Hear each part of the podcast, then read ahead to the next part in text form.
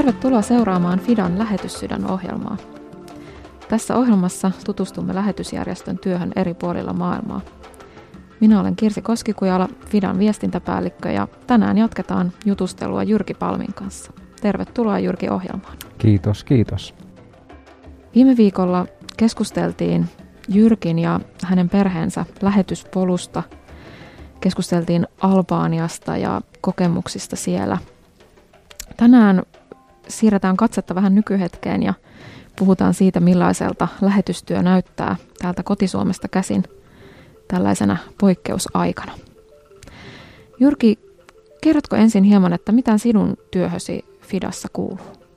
No mä olen apulaistoiminnanjohtajana niin aika paljon tämmöisistä Suomen asioista vastuussa, että mitä täällä Suomessa tapahtuu seurakuntakentässä ja, ja kiertelen aika paljon seurakunnissa puhumassa. Nyt tietenkin korona-aikana nämä tilaisuudet on, on jäänyt ja niitä on siirretty, mikä on vähän harmittanut tietenkin, että ettei pääse seurakuntiin mutta se on yksi olennainen osa nämä seurakuntasuhteet, joita, joita sitten mun tontille kuuluu. Myös sitten varainhankinta, yksityisvarainhankinta kuuluu mun tehtäviin ja, ja siellä, siellä sitten meillä on mahtava tiimi, joka järjestää kaikenlaisia kampanjoita. Mä uskon, että ku, monelle kuulijalle on esimerkiksi Eväät elämään kampanja, joka joka vuosi toteutuu, niin tuttu sitä me järjestellään ja, ja tota, meidän tehtävä on sitten hankkia varoja tähän, tähän lähetystyöhön sekä tietenkin kehitysyhteistyöhön ja humanitaarisen avustustyöhön. Sen lisäksi, että me saadaan toki, toki valtiolta avustusta, mutta sitten lähetysjärjestö tai tai kansalaisjärjestöt ylipäätänsä tarvitsee myös sitä omaa rahoitusosuutta, niin sen takia tarvitaan erilaisia keräyksiä, tarvitaan sekin, että meillä on mittava kummilapsi verkosto olemassa ja monella eri tavalla sitten pyritään myös tätä rahoitusta järjestämään. Varmasti siellä on Radiodein kuulijoissakin monta kummia. Kiitos, hmm. kiitos kaikille niille, jotka ovat tukeneet tänä poikkeuksellisena aikana lähetystyötä lahjoituksin. Mikä tällä hetkellä on tunnelma tai tilanne Fidassa? Ovatko lähetit pystyneet palaamaan kentälle? Minkälainen yleistunnelma on? Aika hyvin on, on lähetit kyllä pystynyt palaamaan. Ja ihan tässä nyt viime päivinä kuulin, että joku, joka oli pitkään riskiryhmäläisenä joutunut tänne jäämään, niin oli, oli odottanut saavansa koronarokotteen ja nyt saanut ja palannut sitten nyt ö, takaisin sinne, sinne tuota lähetyskentälle. Eli suurin osa on kyllä päässyt palaamaan, mutta toki on sitten joitakin semmoisia ikäviäkin tilanteita, että talousvaikeudet on niin kuin ajanut joitakin seurakuntia sitten vähentämään tai lykkäämään näiden lähettien paluuta takaisin kentälle, mutta yleisesti ottaen kaikki on ollut halukkaita palaamaan sinne, sinne työkohteisiin niin nopeasti kuin mahdollista. Ja nyt tietenkin eri maissa on erilaiset tilanteet ja, ja rajoitukset käynnissä, mutta noin y- yleiskuvana voisi sanoa, että aika hyvä tilanne on kuitenkin. Niin, FIDA on yleisesti selvinnyt melko hyvin tästä koronavuodesta, eikö vaan? Kyllä, kyllä on. Että toki onhan meillä nyt sitten joitakin henkilöitä, jotka on koronankin saaneet, Eli kyllä se, kyllä se joihinkin on, on tietysti iskenyt, että erikoista vuotta me elämme, mutta, mutta ei, ei ole kyllä sitten pahempia tragedioita, ei ole kyllä kuulunut meidän työntekijöiden kohdalla, että hyvin ovat si- siitä huolimatta selvinneet. Niin FIDA lähettää lähettäjäkentälle yhdessä Suomen helluntaiseurakuntien kanssa – jos nyt ajatellaan tulevaisuuteen, että joku päivä vielä tästä koronasta pääsemme ylitse, niin onko seurakunnilla vielä intoa lähettää? Kyllä mä oon huomannut, että, että se on hyvin vahvasti tämä lähetystyö eh, helluntai-seurakuntien siellä ihan DNAssa.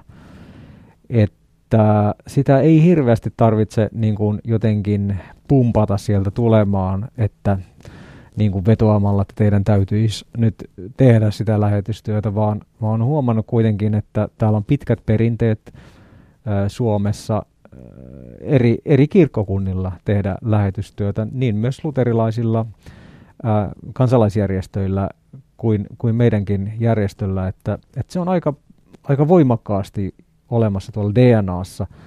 Tarvitaan nyt vaan semmoista rohkaisua ja ehkä uskoa tulevaisuuteen ja, ja sitten rohkeasti myös irrottaa varoja siihen, koska voidaan, voidaan tietysti sanoa, että lähetystyö on kallistunut näinä päivinä ja niinhän se tietysti onkin, jos, jos ajatellaan sitä, että tänä päivänä lähetystyöntekijöille maksetaan ihan oikeasti palkkaa, että joskus ennen vanhaahan sitä ei oikeastaan paljon maksettukaan, niin siitä huolimatta kuitenkin elintaso ja käytettävä varallisuus ihmisillä tänä päivänä on suurempi kuin koskaan, niin siihen täytyisi ehkä nyt vaan rohkaista, että, että rohkeasti myös sitten uskallettaisiin satsata taloudellisesti tähän työhön.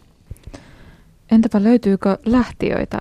Millaiset ihmiset lähtevät Fidan kautta lähetystyöhön? Lä- joo. Lähtiöitä tuntuu olevan paljon enemmän kuin näitä niin sanottuja lähettäjiä, että meillä on sellainen positiivinen ongelma, että, että meillä olisi oikeastaan niin kuin jonossa koko ajan kymmeniä ihmisiä, jotka, jotka olisivat valmiina lähtemään lähetystyöhön, jos he vain saisivat taloudellisen tuen jostakin. Ja sitten me yritetään näitä tavallaan palikoita saattaa yhteen. Me kerrotaan seurakunnille haasteena, että nyt olisi tällainen ja tällainen perhe lähössä. He tarvitsisivat taloudellista kannatusta ja joskus se aina onnistuu, mutta valitettavasti joskus jotkut joutuvat pitkänkin aikaa odottamaan olla siellä ikään kuin odotushuoneessa tai jonossa, että, että nämä asiat järjestyisi. Ja yllättävän niin kuin paljon on tämmöisiä nuoria perheitä, jotka haluaisivat lähteä lähetystyöhön ja se on hyvin kunnioitettavaa siinä vaiheessa, kun, kun kuitenkin täällä pystyisi tekemään varmasti monenlaistakin uraa, niin haluaisivat silti lähteä tällaiseen työhön. Millaisiin tehtäviin sitten Fidan kautta sijoitutaan lähetyskentällä? No Fidassahan on, on tietysti nämä, voisi sanoa, että kolme ulottuvuutta, että, että meillä on tietenkin myös kehitysyhteistyö, joka on, on erittäin vahvaa ja, ja siellä, siellähän meillä on jopa noin parhaimmillaan ollut 50kin ihmistä ää, siellä kenttätehtävissä ja, ja niihin voi myös hakea, että nehän on ihan julkisessa ää, haussa nämä kehitysyhteistyötehtävä toimet ja, ja myöskin humanitaarisen avun piirissä tehtävä työ, ne on julkisessa haussa. Mutta sitten nämä lähetystyötehtävät, ne on seurakuntien lähettäjä, jotka sitten ovat myös työnantajia. Että tässä on vähän niin kuin huomattava tämä ero, että seurakunnat lähettävät ja ovat työnantajia lähetystyöntekijöille, mutta sitten me koordinoimme ja, tai niin kuin mahdollistamme sen konkreettisesti sen lähetystyöhön lähtemisen ja ja sitten johdetaan sitä lähetystyötä sillä kenttäolosuhteissa, että tavallaan kolme tämmöistä väylää.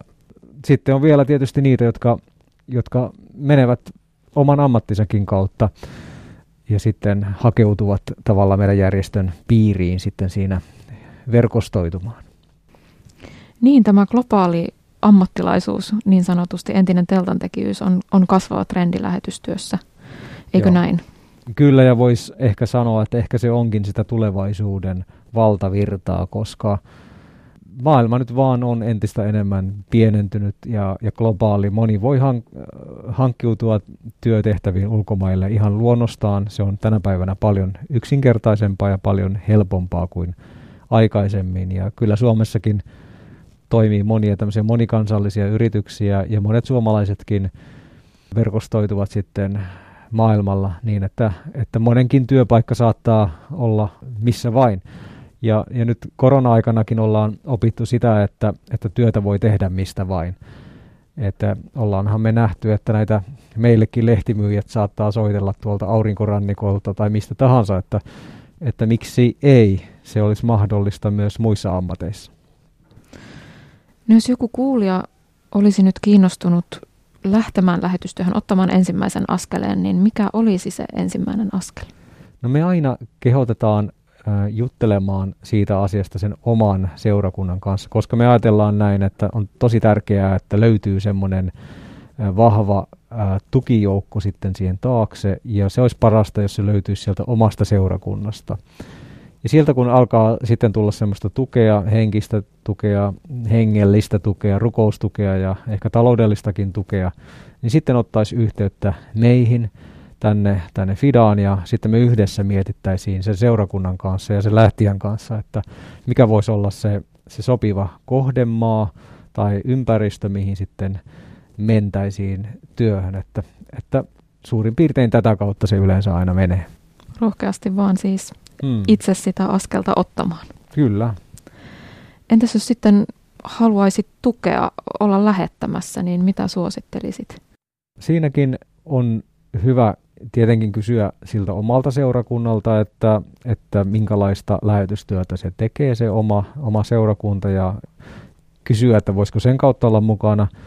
Mutta toki meidän kautta voisi, voi myös olla ihan suoraa ää, taloudellisesti tukemassa lähetystyötä. Että meillähän on aivan valtava määrä eri kohteita, mihin, mihin voi sitten tulla mukaan, että, että niitä kyllä löytyy. Se, se vaan itse täytyy vähän niin kuin hahmottaa, että mitä ja minkälaista työtä haluaisi omilla, omilla varoillaan sitten olla tukemassa. Olisiko jotain ajankohtaisia rukousaiheita, mitä kuulijat voisivat muistaa? No kyllä lähetystyö koko ajan tarvii rukoilijoita. Ja se olisikin nyt hyvä tässä painottaa niin kuin voimakkaasti se, että se, se on itse asiassa ihan yhtä tärkeää työtä kuin se varsinainen lähetys, lähetystyöhön lähteminen tai sitten taloudellisen tuen antaminen. Eli kyllä me haastetaan ihmisiä koko ajan ruko, rukoilemaan lähetystyön puolesta ja, ja totta kai semmoinen isoin rukousaihe jatkuvasti on, on tämä niin sanotut saavuttamattomat kansanryhmät, että niihin voisi aueta nämä evankeliumin ovet, ne ovat monta kertaa semmoisia paikkoja, mihin lähetystyöntekijöiden on tosi vaikea mennä tai päästä, niin, niin saavuttamattomien kansanryhmien puolesta haastaisin erityisesti kaikkia kuulijoita rukoilemaan. Fidan nettisivuilla julkaistaan joka kuukausi ajankohtainen rukousaihe. Nyt maaliskuussa siellä on ollut Jemen ja sitten seuraavat kuukaudet rukoilemme yhdessä Ukandan puolesta. www.fida.info-sivulta voivat, tai voitte kuulijat käydä katsomassa ajankohtaisen rukousmaan. Johdattaisitko Jyrki meidät vielä yhteiseen loppurukoukseen? Joo, ja voitaisiin muistaa ihan noita maita, mitä äsken mainitsit. Kyllä. Olen käynyt molemmissa maissa, ja Jemen on kyllä sellainen maa, missä voisin sanoa, että en ole missään muualla maalla, maassa pelännyt, kun siellä äh, lähetystyöntekijät ovat jatkuvassa vaarassa. Heitä on kidnappattu, ihmisiä on kadonnut, länsimaisia työntekijöitä jatkuvasti katoaa. Siellä on suuri nälänhätä. Rukoillaan erityisesti Jemenin puolesta.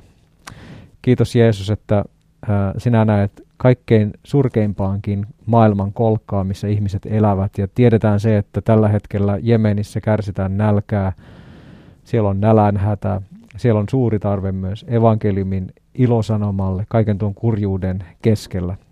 Siunaa tuota maata, Herra, anna, anna sinne syntyä myös seurakunnan, kristillisen seurakunnan.